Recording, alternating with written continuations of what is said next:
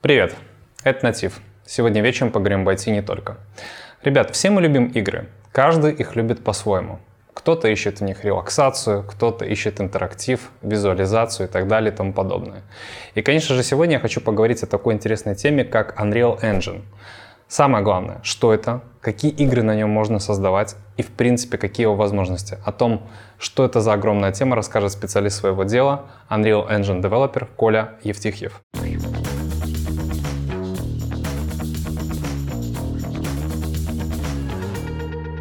Привет. Привет. Спасибо тебе большое, то, что пришел к нам в гости. А, собственно, говоря про игры всегда очень интересно, оно заманчиво, оно таинственно. Да, тема такая. И все мальчики хотят делать игрушки. Наверное, все мальчики хотят делать игрушки, не Наверное, только. да.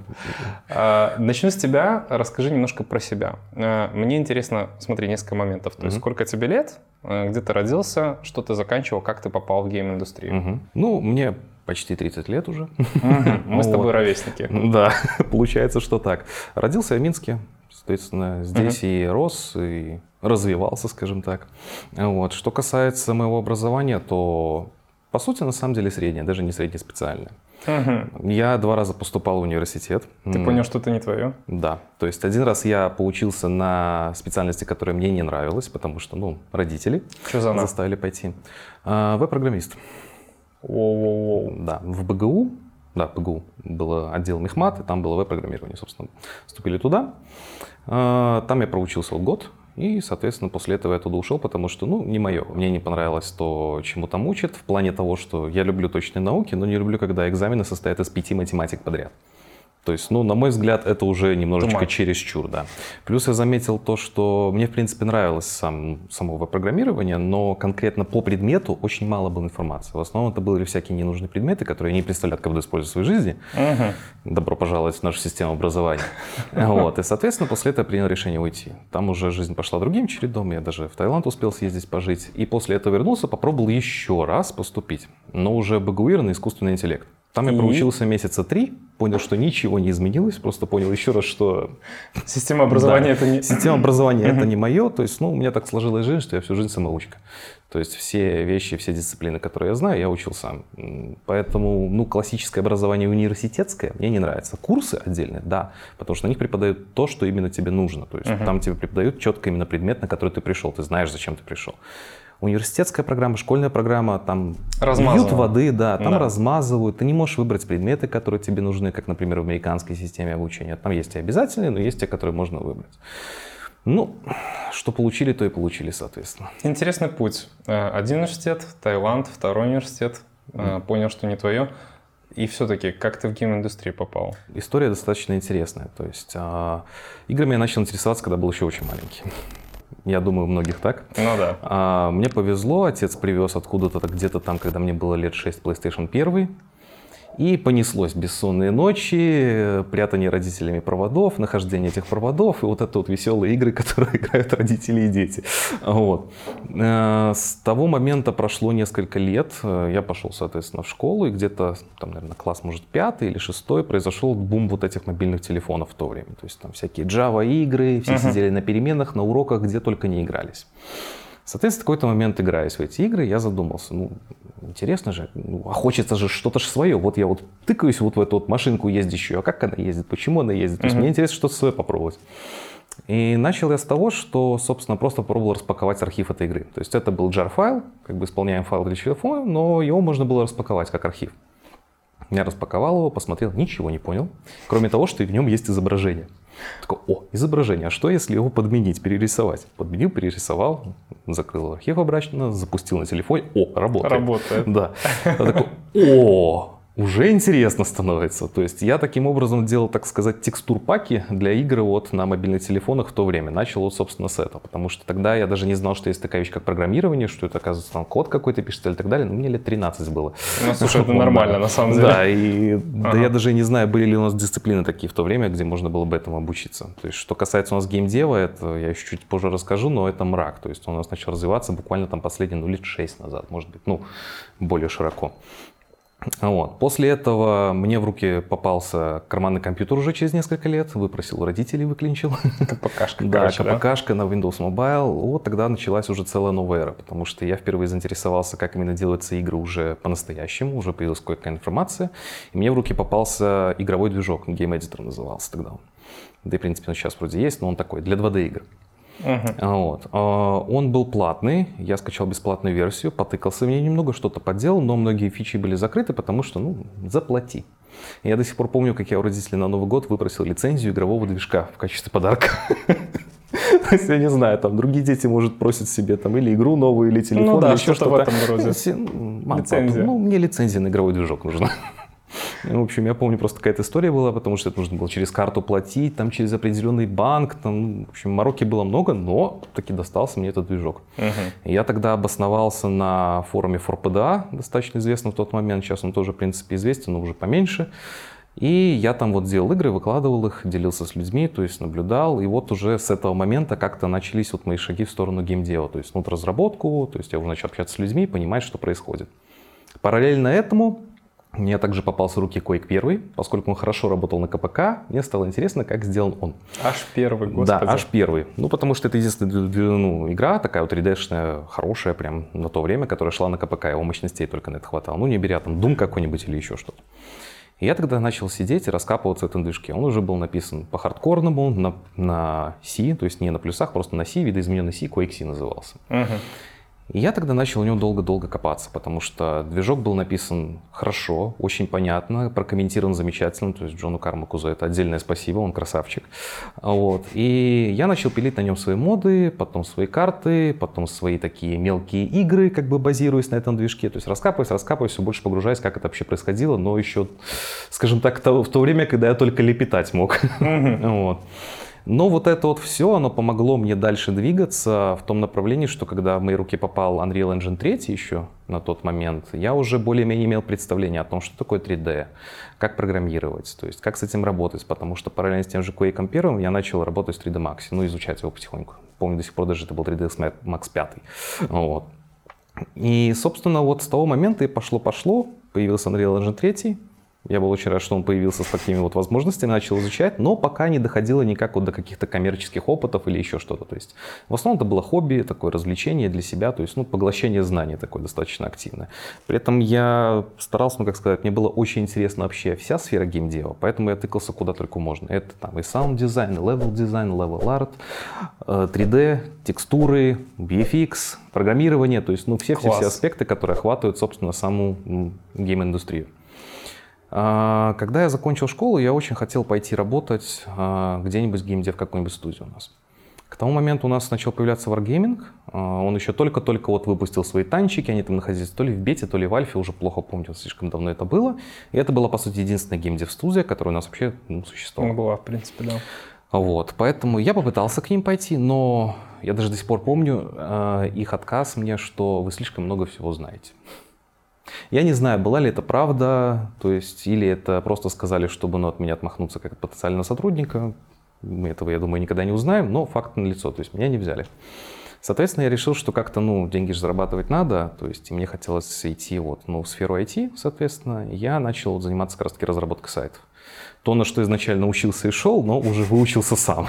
Ну и так постепенно-постепенно я дошел до того, что меня взяли работать в EPAM. Пять лет я там отработал фронтенд-девелопером. После EPAM я несколько лет еще потаскался по разным компаниям.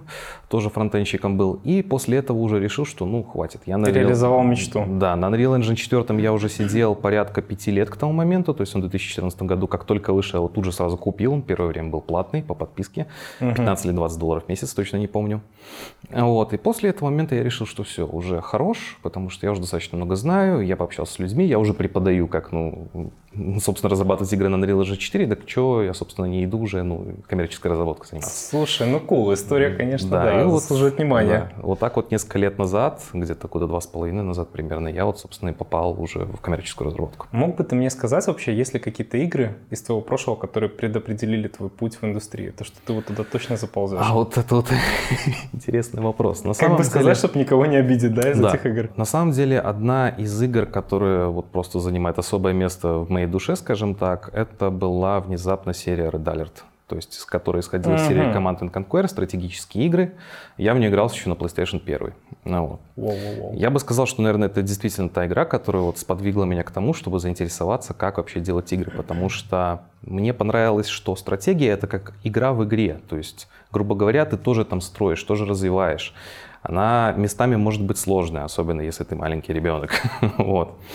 И поэтому мне очень захотелось вот именно из этих игр, то есть сначала был Red 1, потом Red 2, потом Red Alert 3, но, упаси бога, душу в нее снова играть, вот, потому что, на мой взгляд, испоганили, вот, но очень классно. У меня даже дома на стене есть рельефный такой, ну, как бы рельеф в виде логотипа Red Alert 2, потому что вот сделали, потому что игра очень-очень заняла ну, особое здорово, место. Да. Здорово. Коль, ты уже упомянул это страшное слово, Unreal Engine. Угу. Что это?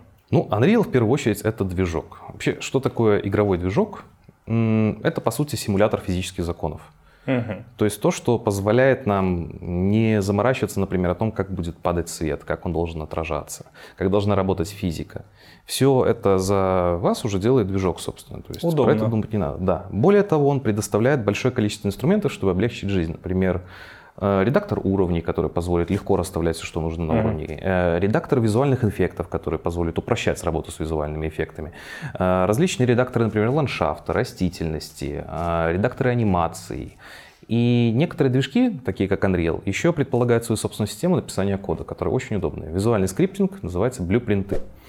Вот. На мой взгляд, э, пока что это единственная удобная система, в отличие от аналогов, которые существуют на рынке. Не будем Для... говорить про Unity, да? Да, да. А, насколько я помню, в Unity или уже сделали, или еще разрабатывают, честно говоря, потому что я плохо слежу за Unity, подобную систему, но, на мой взгляд, в Unreal все еще удобнее, потому что я общался с людьми, которые пишут на Unity, они все еще пишут по классике Шарпах. на C-Sharp. Да. Да. Вот. В Unreal же э, блюпринты отлично скейлятся до mid-level проектов. То есть, если мы не пишем AAA или какой-то очень сложный сетевой ориентированный продукт, блюпринты ну, справляются с этой задачей просто на отлично. А дальше, если идти на эти уровни, там плюсы уже, соответственно, идут чисто, да? Да, если мы уже должны, ну, скажем так, заморачиваться, что ли, с производительностью, а это обычно сетевой код, там нужно как можно более производительные игры, чтобы были, чтобы меньше пинг, меньше задержка, меньше вопросов происходило, да и у большего количества людей игра работала, потому что, собственно, это бизнес и деньги. Чем больше людей зайдет, тем больше денег получим. Да, тогда там нужны плюсы. А когда вообще он появился? А, вообще Unreal появился аж в 98 году впервые. И что там было написано да, на нем первое? Первое, внезапно то, что содержится его название. Игра Unreal. Tournament. Нет, Unreal Нет. Tournament появился в 99 году, уже позже. Чуть позже. Да, Unreal Tournament вышел уже, по-моему, на версии даже 1.5, то есть была сначала версия 1, потом версия 1.5. Вот, и Unreal Tournament, который так полюбился всем, это уже вторая игра, которая Я вышла на движке. Я обожал его просто, да. вообще пушка была да. на свое время. Соответственно, вот движок некоторое время развивался, выходил еще Unreal Tournament 2004, угу. соответственно, Unreal Tournament 3 выходил, он вышел в то время, по сути, одновременно даже с Unreal Engine 3. Вот. Ну и вот Unreal Engine 4 вышел, но Unreal Tournament нового не вышло, он как бы есть новый, но его отдали полностью комьюнити, то есть он такой open source. Угу. То есть все, кто, ну, кто захочет, может э, сесть, сделать что-то, да, пред, предложить эти изменения, их либо принимают, либо не принимают. Соответственно, так он развивается. Ну, он прикольный, но уже не то пальто. Коль, есть ли какой-то условный процентаж вообще в гейм-индустрии? Сколько процентов игр вообще написано на этом игровом движке? Я думаю, что сложно будет такую информацию в принципе найти, можно ее примерно лишь прикинуть. Угу. А, крупные студии типа Electronic Arts, например, они в основном пишут на своем движке, это Frostbite. Угу. Другие крупные студии типа Ubisoft или Blizzard тоже используют свои движки. А, в основном Unreal используют э, студии поменьше, но иногда используют все-таки крупные. Потому что, например, если я правильно помню, я выпускала э, GD Fallen Order, который относительно недавно вышел, и он, по-моему, на Unreal был сделан. По-моему, угу. да. Вот. При этом э, то, что я замечаю, это то, что Unreal использует все-таки более крупные студии. Если мы говорим прям про инди-инди, которые оно предпочитает Unity. Потому что... В принципе, Unity, он как-то просто занял нишу рынка, потому что у него на самом деле гораздо больше инструментов и удобнее для разработки мобильных игр, mm-hmm. если мы говорим. То есть, а, например, у Unity с коробки идут сразу возможности для рекламы в мобильных приложениях. То есть там а, работа со сторами разная. В нем удобнее реализована работа с 2D. Вот. Поэтому здесь он, конечно, занял свою нишу и поэтому преобладает. Например, у нас на рынке, соответственно, поскольку у нас много очень мобильной разработки, да. да, у нас в основном один Unity. Но если мы говорим уже про серьезных ребят, которые занимаются красивыми вещами, они в основном будут брать уже Unreal. Мгм. Соответственно, я думаю, что на самом деле Unity будет больше, но лишь потому, что на Unity пилятся более простые, более быстрые и легкие проекты. Unreal, в принципе, он прямой конкурент Unity. По сути, да. Про преимущества в виде визуального скриптинга с использованием блюпринта ты мне уже сказал. Есть ли какие-то еще очевидные преимущества у Unreal? А, вообще да. На самом деле Unreal из коробки позволяет создавать очень красивые вещи. То есть, ну, фотореалистичные, прям, ну, приближенные к реальности, Мгм. насколько это возможно. А, Unity, насколько я помню, во-первых, обладает неким набором разных рендереров, которые нужно еще выбрать, знать, как это выбрать, знать, как ими пользоваться, для того, чтобы наконец-то настроить картинку, которая тебе нужна. То есть знать нужно больше, уметь нужно больше, и, на мой взгляд, это неудобно. Зачем? Если можно вот просто взял движок, открыл, все, красота. И все работает, да? Да. это первое. Второе, на мой взгляд, все-таки Unreal э, обладает кучей других э, технологий, если можно так выразиться, которые его выгодно выделяют на фоне того же Unity. Например, та же Niagara, которая используется для VFX. Мгм. А, Я смотрел, как ребята делают VFX в Unity. Я не скажу, что это прям сложно или прям тяжело, но я вижу, что количество инструментария, которое позволяет, например, предоставляет, да, Niagara, оно больше. Соответственно, можно создать более интересные визуальные эффекты и добиться более интересного собственного вида. А следующий момент, например, это Unreal Engine 5, который уже скоро выходит. Он э, внедряет такие фичи, которые пока что Unity ну, не видно. И неизвестно, подойдет она к таким фичам или не подойдет. Это, собственно, Lumen и Nanite. Lumen — это система очень реалистичного освещения. Она работает на базе рейтрейсинга, так известно RTX всем, поэтому нужны серии хотя бы 20 там, от NVIDIA карточек. Вот. а Система Nanit, она позволяет использовать high-poly модели, в игре без необходимости использовать лоу-поли или запечку или так далее. То есть, условно говоря, мы можем наших 3D-художников просить просто сделать, например, вот детализированную модель какого-нибудь кораблика или вот фонарика, и так ее в игру и вставить. И при этом она будет работать замечательно, оптимизированно, и никаких проблем не будет. Расскажи мне немножко про Blueprint. Э, Вот еще более подробно. Что это? Это язык, это оболочка. А, Blueprint — это система визуального скриптинга, если правильно это так Мгм. назвать. А, Наглядно это можно представить, если кто-нибудь когда-нибудь вообще изучал программирование и знаком с таким понятием, как блок-схемы. Блюпринты очень похожи на блок-схемы. блок-схемы. То есть у нас идет какое-то начало условно, например, объявление функции — это какой-то вот один Мгм. блок. Потом из этого блока мы тянем исполняемый, так скажем, линию. Вот, то есть э, путь, по которому, по очереди которому будут исполняться другие блоки кода. Например, у нас есть объявление функции там какой-нибудь, ну там, например, стрелять. Вот мы объявили функцию. Из нее мы тянем, например, обращение к оружию, то есть мы берем его контекст. Из него вытаскиваем, например, позицию этого оружия, то есть где оно в пространстве находится. После этого мы эту позицию берем и задаем в другой блок, который будет у нас называться, в принципе, create actor или spawn actor. И этим spawn actor будет создавать пулю которой мы укажем как раз-таки, где она должна заспавниться, то есть из кончика оружия, например, по какой она позиции должна заспавниться. Ну и вот простейшим способом вот у нас есть функция, которая заставляет оружие стрелять. Теперь, например, мы у нас по нажатию кнопки, там, допустим, левой мыши, у нас есть точно такой же блок, мы к нему просто подсоединяем эту функцию. На мышку нажали, функция выполнилась. Всё. Удобно. Да. А мог бы ты мне вообще рассказать про инструментарий, либо, скажем так, про техническую составляющую, что необходимо для того, чтобы начать писать игрушки на Unreal? Ну вот банально то, что Да, мы даже конечно. будем изучать в курсе. Конечно. На самом деле, для того, чтобы прямо вот сесть и начать писать игры, по Мгм. сути, нужен просто Unreal. То есть, а, если прям вот так вот базово с ним познакомиться. Если хочется уже, скажем так, идти дальше, то, конечно, понадобится еще Visual Studio для того, чтобы писать на плюсах, как дополнение к Unreal. Очень неплохо будет заиметь себе Quixel Bridge, который позволит, собственно, загружать туда очень классные модели совершенно бесплатно. Вот, за это спасибо эпикам, которые купили Quixel. Вот. А, В принципе, для этого может понадобиться еще сто- сторонний софт для работы с 3D, для работы со звуком, то есть для 3D там какой-нибудь Max, Maya, Zebra, ну все, что художники, собственно, любят. Что-нибудь для текстурирования, например, там Substance, э, Painter, либо в связке Painter Designer. Но это уже более такие частные случаи. То есть это уже, если, например, идти прям вот в 3D художника или 3D дизайнера, тогда такие вещи понадобятся. Для Unreal, ну, может быть, нужно будет какую-то модельку подправить или просто на ней что-то подкрасить, тогда, ну, такие вещи пригодятся. Мгм. Вот. Но с большего хватает, на самом деле, просто и Unreal. Вот. Ну, и, естественно, мощного железа. С чего обычно начинается процесс создания игры на Unreal? А, Точнее, не на Unreal, а вообще, да, в принципе, вообще, в компании. Да. Вот расскажи, Вообще, как на самом деле, создание процесса игры начинается с этапа препродакшена. То есть это момент, когда еще не работают ни программисты, ни 3D-дизайнеры, А в этой фазе вы просто рождаете идею игры. То есть какая mm-hmm. эта игра должна быть. Вы должны определить ее целевую группу, целевую аудиторию. То есть какой сегмент рынка вы хотите вообще бить, что это будет за жанр игры, то есть какой он будет.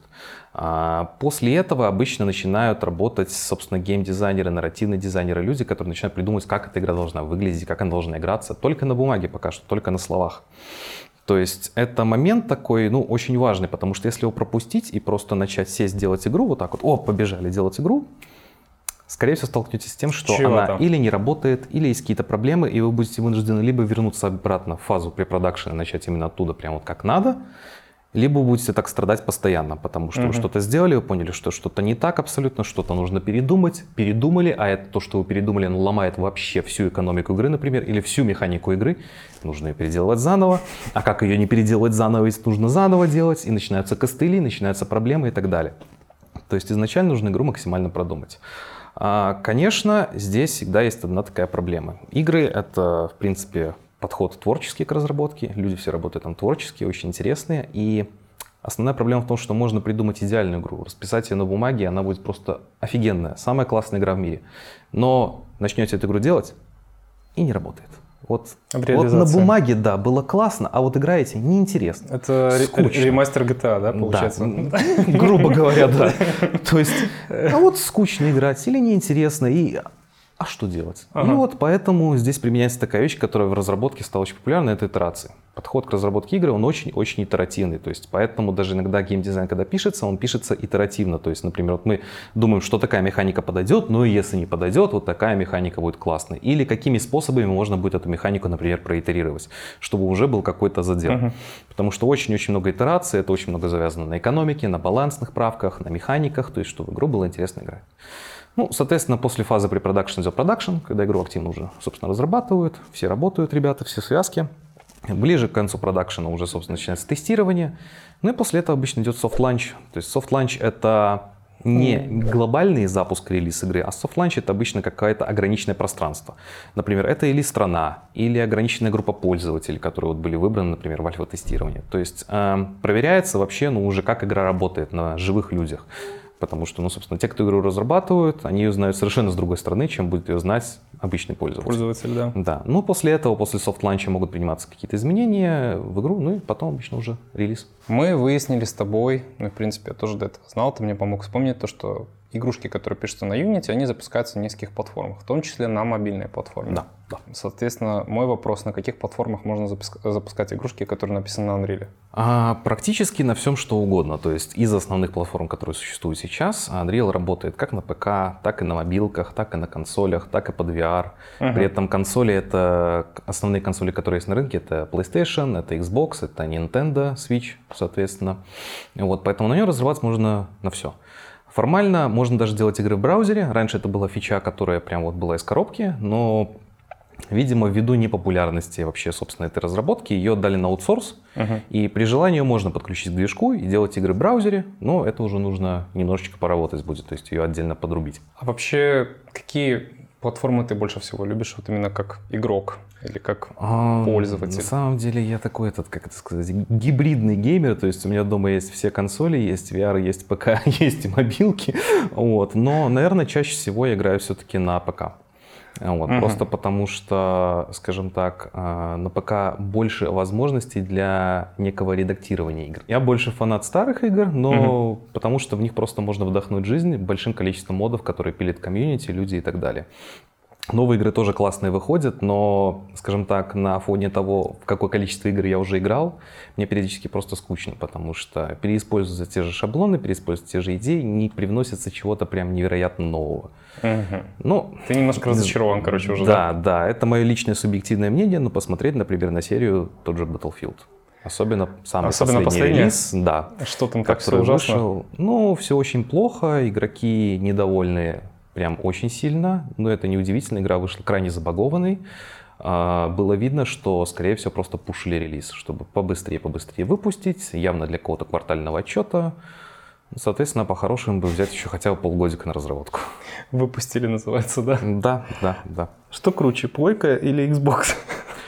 А за такое можно получить, да, получить по лицу в некоторых районах интернета.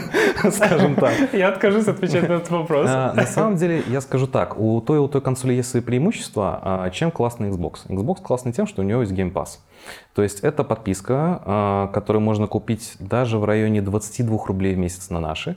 И ты получаешь доступ к большой библиотеке игр, в которые можешь играть в любой момент. Ну, 22 рубля в месяц. Это копейки. Да, по-моему, все-таки это копейки. То есть при этом у тебя получается библиотека там сотни игр. Причем выходят новые релизы, они туда попадают. Не все, но часть попадает. Угу. И это очень классное предложение. Более того, если у тебя есть Game Pass, ты можешь играть в него, собственно, на компьютере. То есть он шарится между Xbox и ПК. А с другой стороны, на Xbox маловато эксклюзивов. То есть прям такие очень интересные, очень классные и очень душевные игры выходят на PlayStation. Ну и, собственно, я думаю, вряд ли кто-то с этим будет спорить.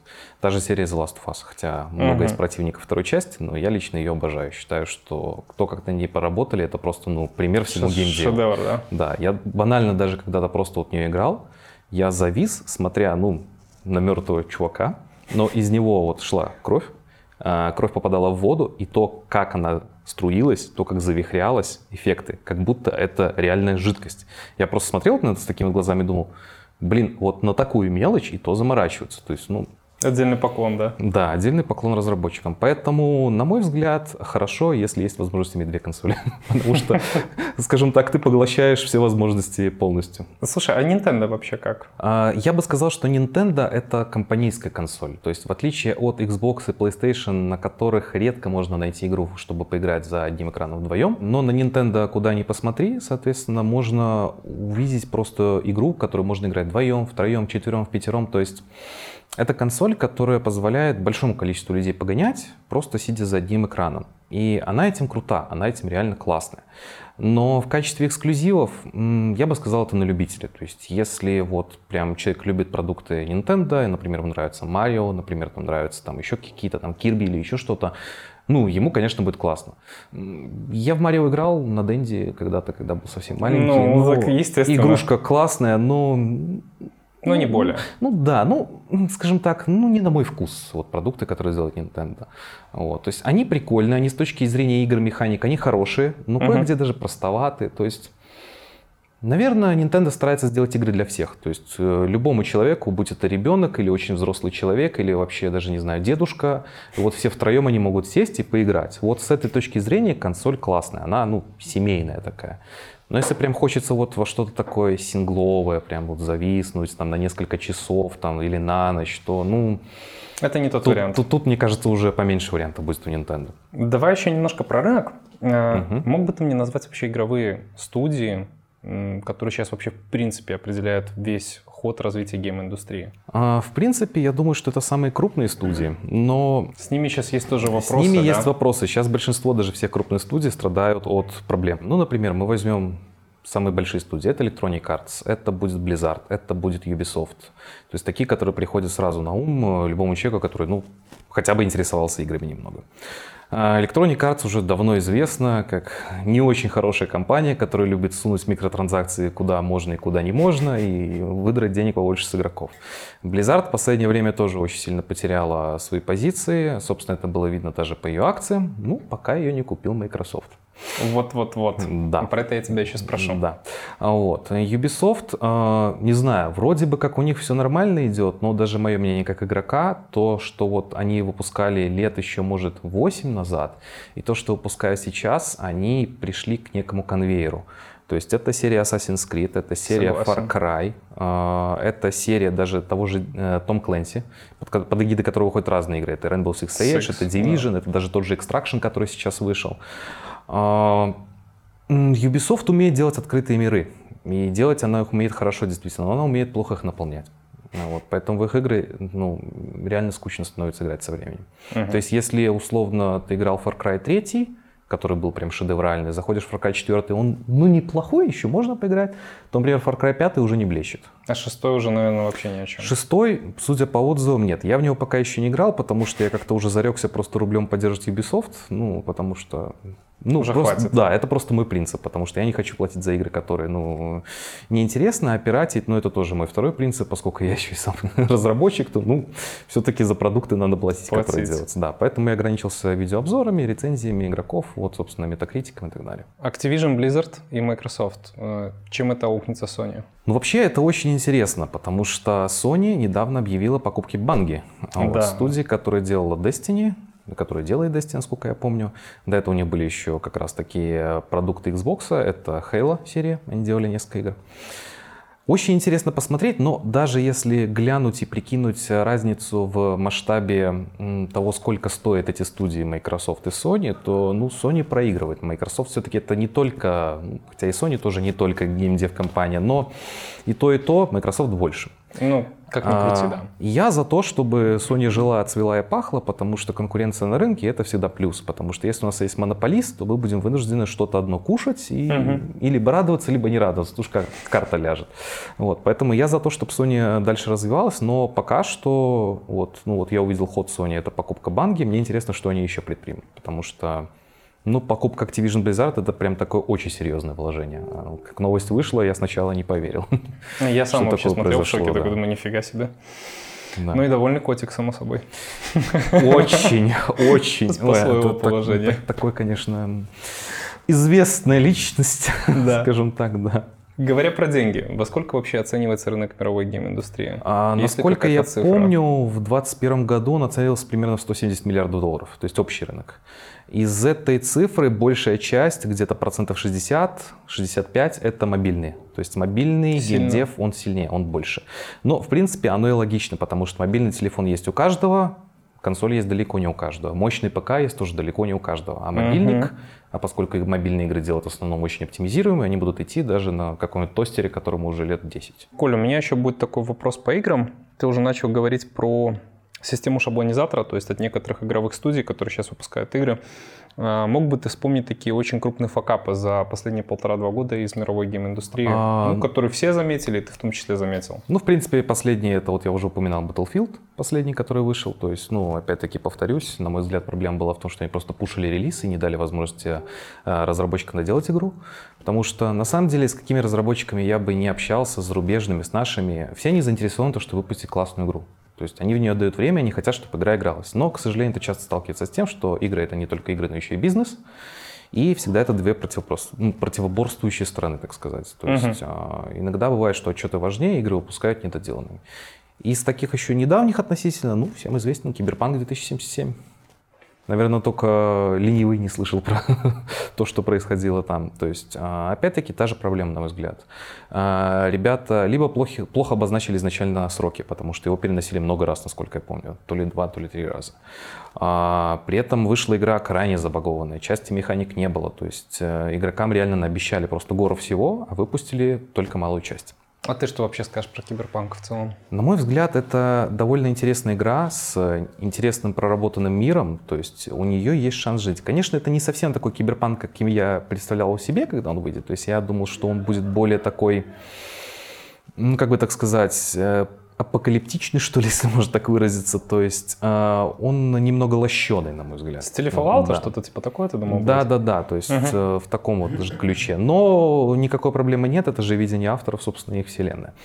Э, Мне понравилась игра, я прошел основной сюжет весь. Э, Конечно, были придирки по сюжетной части, но, господи, какой игре этих придирок не Их будет. нет, да. да. Но иногда баги реально мешали жить, потому что те же полицейские, которые спавнятся просто в трех метрах, когда ты начинаешь какой-то кипиш, ну, это, Ну, это такое. ломает игру, ломает погружение, и с этим реально проблемы. Вот. Из таких э, относительных, может быть, факапов я бы, может быть, еще назвал Amazon New World, который вышел. Мгм. Это MMORPG, которая переносила свои релизы, наверное, раза 4 или 5, я за ней следил. И мало того, что они кардинально переделали концепцию игры, исходя из того, что они изначально обещали в то, что получилось, а, на мой взгляд, вышла откровенно скучная игра. То есть э, среди MMORPG она не предлагала прям чего-то такого инновационно нового. А, Людям она быстро наскучила, у нее были гигантские проблемы на старте с разными серверами, и при этом возникали периодически очень серьезные баги, как, например, баг, который сломал в раз просто всю экономику игры. В раз. Там был какой-то баг, который позволил игрокам получать бесконечное количество золота, фактически. Офигенно просто. Да, при этом игроки дошли до того, что они просто начали уже рассылать это золото всем случайным людям. То есть они полностью сломали всю экономику. У меня были большие вопросы, на мой взгляд, все-таки это факап. Вот, потому что, ну, такие вещи обычно... Недопустимо, да, конечно. обычно недопустимо. Да, когда выходит какая-то известная сетевая игра, то у нее всегда проблемы с серверами. Всегда. Никогда еще не было так, что вот вышла MMORPG какая-нибудь, у нее проблем с серверами не было, потому что наплыв игроков дикий. Вот. Я даже периодически думаю, что это специально делается для того, чтобы не тратить деньги на дополнительные мощности, потому что всегда есть сначала наплыв, который спадает, сервера уже куплены, а куда их девать? Соответственно, я думаю, что это происходит так, но тем не менее, у New World было гораздо больше проблем. Хорошо, давай про игровые жанры. А, какие жанры игр сейчас лидируют вообще? А, в принципе, я бы, наверное, сказал, что основной лидирующий жанр это все-таки шутер. Шутер, да. Да, потому что очень известные шутеры, ну, те же серии Battlefield, Call of Duty, в них играет большое количество людей, эти игры генерируют большое количество прибылей. А, брать даже какой-нибудь там, не знаю, условный Blizzard, и если бы я думаю, они выпустили Overwatch 2. А вот после первого, я думаю, он бы принес бы тоже большое количество денег. То есть, на мой mm-hmm. взгляд, шутер это будет, наверное, самый прибыльный. Тем более, что, скажем так, игры, когда начинали свое шествие, если говорить про какой-нибудь там ПК, консоли, не берем там старое время типа Atari и прочие аркадные игры, а, то Doom все выходило из шутеров, да. да. Все выходило из шутеров. Даже развитие игровых движков, оно началось с Quake 1. То есть Half-Life 1, например, он был сделан на сильно измененном, но движке Quake 1. Вот, то есть все движки, они кое-каким образом рождались друг из друга. Даже в интернете есть где-то вот такая вот mind-карта, где видно, какая игра из какого другой игры рождалась, именно исходя из ее исходного Слушай, кода. И это было очень интересно, что там сотни игр. А игры каких жанров сложнее всего создавать? А, я думаю, что здесь есть несколько определяющих вещей. А, Первое — это наличие мультиплеера либо сетевого кода. Это уже сразу усложняет разработку игры в несколько раз.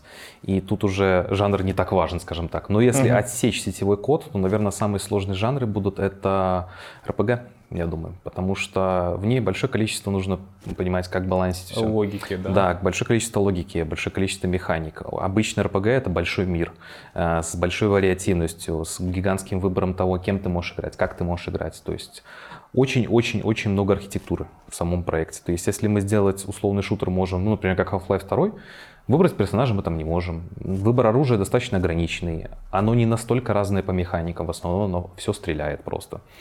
А, то тут, ну и, например, взять какой-нибудь, не знаю, там Dragon Age, в котором мы можем выбрать несколько персонажей, у него есть определенные уникальные способности, там разные по типу совершенно оружия. Ну, уже есть где да, размахнуться, да, да. Да, есть где размахнуться. Соответственно, на мой взгляд, РПГ будет самым таким дорогим и сложным жанром. Игру сложнее создать или ее продвинуть? Такой бизнесовый вопрос. А, это классика, наверное. А, на самом деле можно продвинуть, мне кажется, любую игру. Вопрос, сколько туда залить денег. Да. То есть маркетинг, ну, это страшная вещь. При желании маркетинг может так манипулировать людьми, что продать можно быть что угодно. Ну, это мое мнение. Поэтому, на мой взгляд, все-таки сложнее игру продать. А, разработать игру, ну, это сложно, но это реализуемо вполне. Но маркетинг обычно требует уже реальных денег. Причем чем больше, тем лучше. Можно рекламироваться самому, можно там просить каких-нибудь известных стримеров, э, ребят еще каких-нибудь просить uh-huh. рекламировать, но все равно это не то, если как брать ну, массированный, собственно, таргетированную рекламу и маркетинг. Поэтому, на мой взгляд, продать все-таки сложнее. Коль, давай тоже посмотрим на рынок, но немножко с другой стороны. Угу. Вот непосредственно есть специалисты, которые работают с созданием игр на Unreal. Угу. А сложно ли вообще им искать сейчас работу? А, я думаю, в первую очередь это важно понимать, а, о какой стране мы говорим. Давай так, возьмем Беларусь угу. и возьмем СНГ вообще в принципе. Хорошо. Угу. Посмотрим с этой стороны. Если говорить про Беларусь, то у нас есть несколько крупных компаний, которые работают с Unreal. Первый это Wargaming. Насколько я помню, они когда запускали свой Wargaming Forge, у них даже появлялись какие-то курсы по Unreal, и я, насколько помню, у них есть, а, грубо говоря, R&D отдел, в котором делаются какие-то проекты на Unreal, они исследуют возможность, собственно, создания игр на Unreal. Второе — это компания Visor Games, она у нас уже давно, и довольно-таки давно работает на Unreal Engine 4, и тоже достаточно крупная компания. А, если говорить про студии поменьше, которые у нас, то, конечно, подавляющее большинство будет на Unity, потому что подавляющее большинство студий у нас работает с мобильными играми. Соответственно, здесь у нас можно найти либо работу в топовых компаниях, по сути, либо уже обращать внимание больше на удаленку в сторону СНГ, потому что там дела обстоят получше. Получше. Да. Мгм. А, Если смотреть на СНГ в целом, ну, например, взять даже Россию отдельно. а, В России уже появляется достаточно большое количество студий а, среднего размера, то есть, например, там, ну, 20, ну, 50 человек, которые работают на Unreal. Например, делают там VR-проекты, делают какие-то свои игрушки, которые инди, и они хотят их выпустить в Steam. А, Например, в России есть ежегодный конкурс, называется Unreal Disgusting Man. Я на нем несколько раз даже участвовал. Вот. И конкурс это только для игр на Unreal Engine 4. И, Ну, вообще на Unreal Engine. Ну, я думаю, будет скоро уже на 5. Вот. И на самом деле, даже вот банально зайдя на этот конкурс, посмотреть, какого качества игры люди делают, сколько этих игр, можно убедиться, что, ну, Unreal Engine вполне себе живой. Движение там да, есть, жизнь цветет тоже, и да. пахнет. Мгм. Вот. Другое дело, что просто нужно найти. Я точно знаю, что у нас есть некоторые аутсорс-студии, которые нанимают людей для того, чтобы, собственно, продать их каким-то другим компаниям, которые будут работать. Я точно знаю, что покупают разработчики в Польше наших Unreal спецов. То есть таким вот способом, то есть можно найти А в аутсорс-компанию. Польше там же есть подразделения очень многих мировых студий. Да, ну, не да. многих, но Ну, есть. Да, да. Мгм. Те же проекты, плюс э, 11-bit Games, насколько я помню, это издатель уже, то есть там и издатели сидят. Ну, Польша уже неплохо развилась с точки зрения Мгм. геймдела. Поэтому у нас это, если работать над продуктом, это либо большие компании, либо идти в аутсорс, там поработать можно над разными продуктами, либо смотреть в Россию, там уже будут, э, скажем так, студии, которые работают над разными средними проектами, чаще всего они очень интересные. Вот. Но если хочется мобилки, то рынок, к сожалению, решил так, что Unity лучше. Ответвление, есть ли какой-то отечественный проект, который тебе очень нравится? У нас их не так-то и много, на самом деле, если говорить про Вот. крупные. То есть у нас э, это разве что Wargaming с их танчиками, но мне они не нравятся ни как компания, ни как игра, если честно. Вот. Сталкер. А, Сталкер, ну это уже СНГ, то есть это не прям Беларусь. Да, но я А, скорее, да, отечественный, я имею в виду то, что... Если по СНГ, то это, пожалуй, Сталкер, это, пожалуй, Метро, потому что, насколько я помню, Метро все-таки Four Games, они вышли из украинской части. Вот, это, наверное, пожалуй, самые известные такие вот ребята, которые мне больше всего нравились, а, вот, да и нравятся, а, вот, ну, на пространстве СНГ. Я очень жду Сталкер второй, мне интересно посмотреть, что там, ребят, получится. То есть, ну, Ну, наде- надеюсь, что будет круто. По видеообзорам вроде даже ничего, Да, по да. роликам, Ну, которые видел, да. да. Какого рода вопросы задают на собеседовании? Вот я прихожу в компанию, что меня могут вообще спросить? А, ну, вообще, в целом, если, например, мы говорим про Unreal Engine разработчика, то в первую очередь вопросы будут а, по софт-скиллам, если можно так выразиться. То есть обычно, в большинстве своих случаев, первое собеседование никогда не начинается с того, что будут задаваться технические вопросы.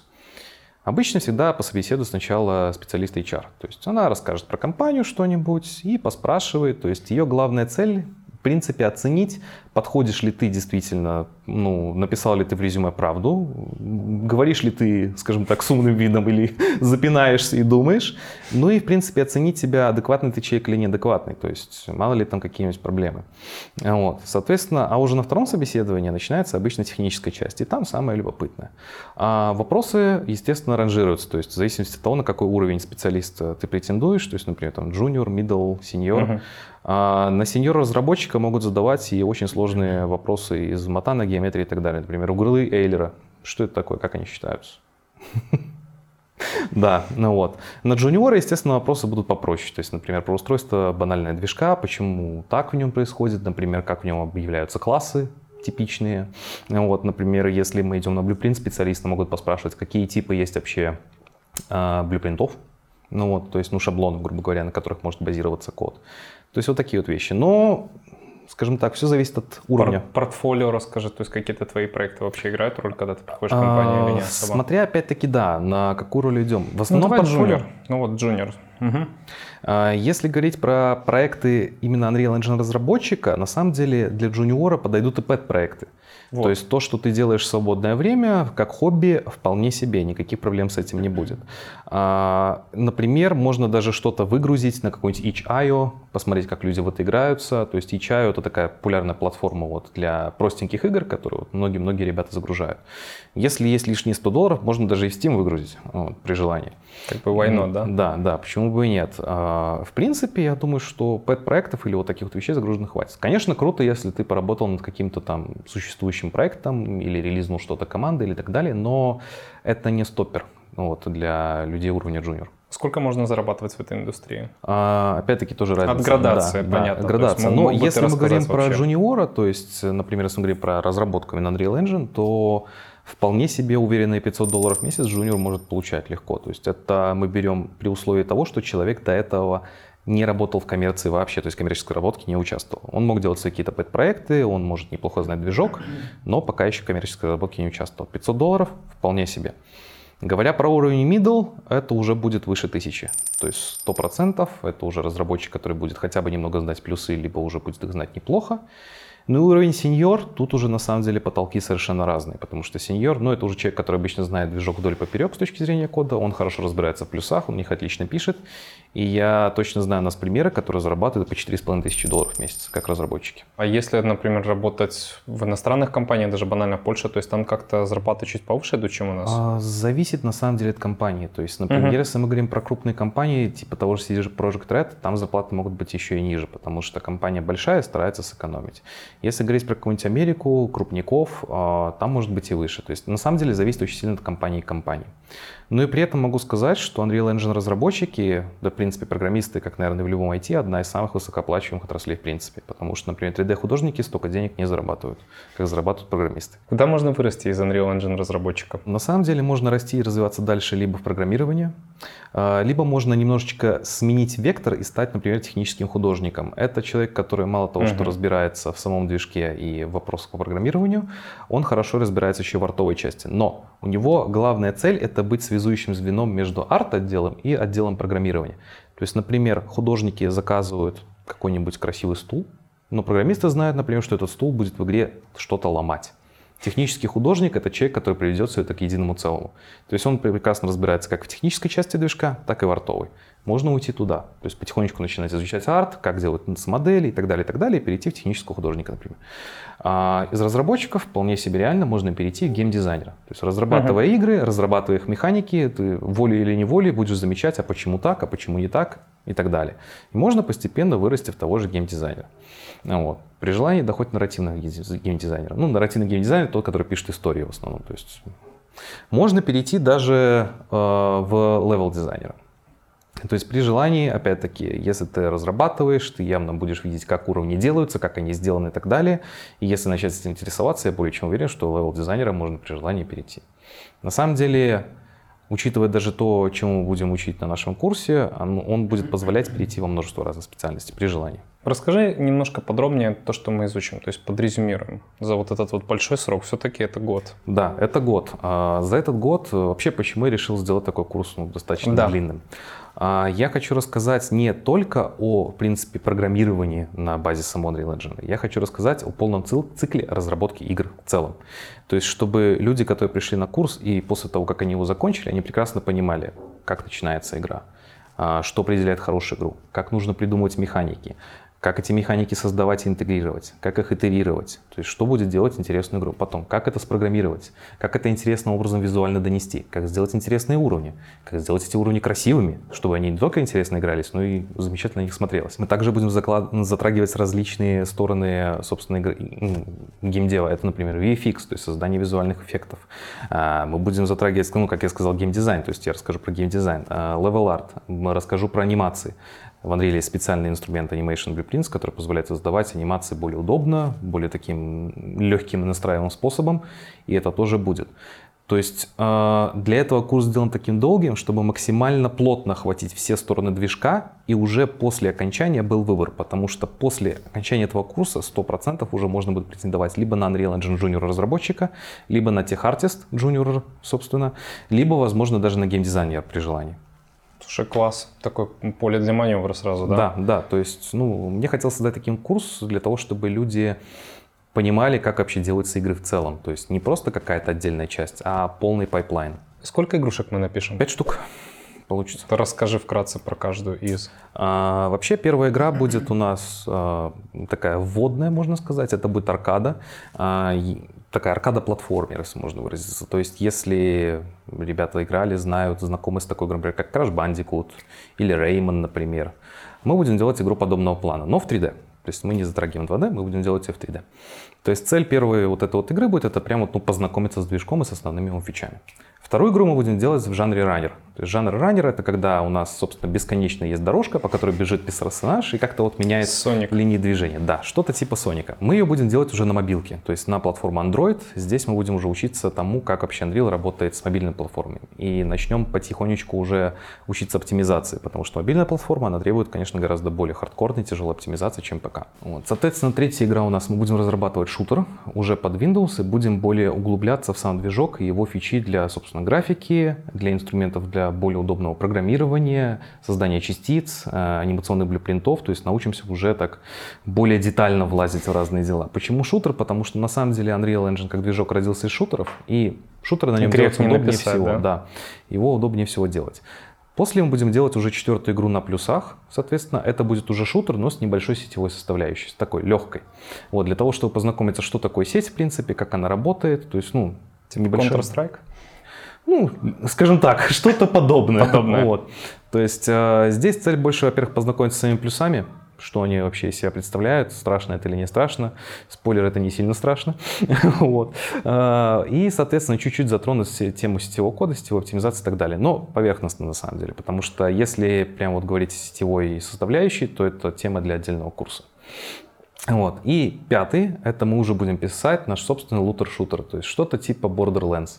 Почему О. лутер-шутер? Потому что в нем большое количество разных механик, нужно будет понимать баланс, нужно будет считать этот баланс, нужно будет много чего программировать, то есть, например, там система шаблонизации оружия, система лута, система прокачки персонажа, система скиллов персонажа, инвентарь, куча-куча вот этих вот вещей, то есть мы Класс. к ним будем постепенно-постепенно все это время курса подходить, и по сути вот дипломная работа, то есть это вот пятая игра будет, которую мы будем делать, которую мы будем улучшать и, собственно, разрабатывать, это вот такой вот план лутер-шутер. Как ты преподаешь, расскажи? Ты же давно в преподавании. Сколько у да, тебя уже? Да, ну Пед- года два. педстаж. Да, года два точно есть по Unreal Вот. Engine, до Unreal я там еще по мелочи преподавал. Ну, думаю, года три наберется. Что ты используешь вообще в своей работе с э, ребятами? А, Обычно какие методики? На самом деле я стараюсь, во-первых, сделать обучение таким образом, чтобы ребята как можно быстрее начали садиться и, собственно, делать. То есть э, я не люблю сидеть и рассказывать теорию очень долго. То есть э, мой подход это делай и разговаривай, грубо говоря. То есть показывай наглядно, что из себя представляет эта вещь, и чтобы ребята тут же сразу садились, это делали, либо повторяли, задавали вопросы и так далее. То есть, и в принципе, на мой взгляд, говоря про разработку игр, мне кажется, нужно уходить от темы лекций больше к практике. То Ну, есть конечно. Мои, мои занятия Мгм. всегда будут состоять в основном с практики. Очень редко будут лекции, на самом деле. То есть, ну, чтобы они были. Поэтому у меня такой подход. При этом я в любом случае поощряю э, творчество, творческий подход, если появляются какие-то интересные идеи или хочется что-то сделать.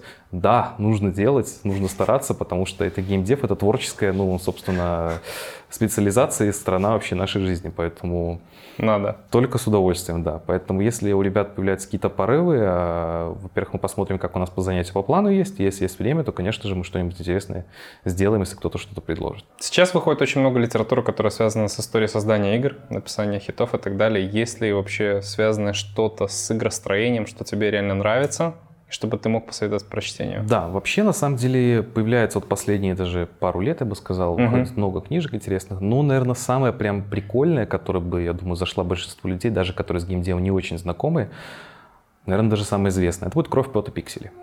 Это книжка, которая рассказывает про создание игр с точки зрения больших студий достаточно, про известные тайтлы рассказываются, то есть там даже есть тот же «Ведьмак».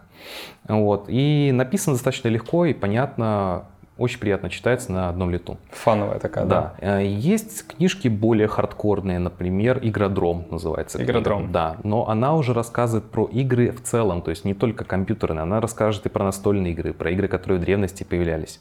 Но книга написана более тяжелым языком, то есть это она больше читается как некая научная диссертация даже, но очень классная для понимания того, как вообще зарождались игры, что они себя представляют и почему они такие, какие есть. Например, э, из таких книг я еще недавно читал Silent Hill, по сути. Она Кстати, как? Так, так и называлась. Очень интересная, очень классная, но опять-таки она немного суховато написана. А, Это такая книга, которую стоит читать размеренно. То есть сегодня почитал две главы, например, завтра даешь мозгу возможность это обдумать и переварить, потому что прям вот насест там легко почитать, как ту же «Кровь, пот и пиксели», ну, мне кажется, не выйдет, у меня не ну, вышло. у меня, кстати, Doom достаточно легко читался, я читал. Ну, как вообще ты, ее читал? Э, До Дума еще не добрался. Не добрался? Хочу, да, но еще не добрался. посмотри. Я думаю, что ты оценишь. Там достаточно прикольная книженция. А, твои хобби? А, ну, на самом деле, в основном это играть в игры. Как ни странно. Как, как ни странно, да, собственно, я этим живу и дышу. А, периодически люблю поплавать. Вот. Угу. А, в принципе, из таких занятий спортом я, конечно, не очень спортивный человек, но люблю Плавание. Ну, плавание это так, просто Я без какого-то там хардкора занятия, просто отдохнуть, скажем так, после тяжелого рабочего дня. А, Вот. А, Люблю рисовать, а, люблю поигрывать на гитаре, люблю даже иногда петь. То есть я пробовал как-то себя в роли скажем так, этого voice-over, если можно так Мгм. назвать. А, Вот. И, ну, мне нравятся эксперименты с голосом, то есть заставлять его звучать по-разному, ну, это, это прикольно на самом деле. Конечно, Вот, конечно. поэтому, ну, если это можно назвать хобби каким-то, способом, ну, вот, есть такое хобби. Вот. Ну, наверное, основное это, пожалуй, все. Ну, мне еще нравится в тире стрелять, но это так, сезонное занятие. Слушай, ну, как говорится, ты талантливый человек, талантливый человек, талантлив во всем. Я очень жду, чтобы мы стартанули.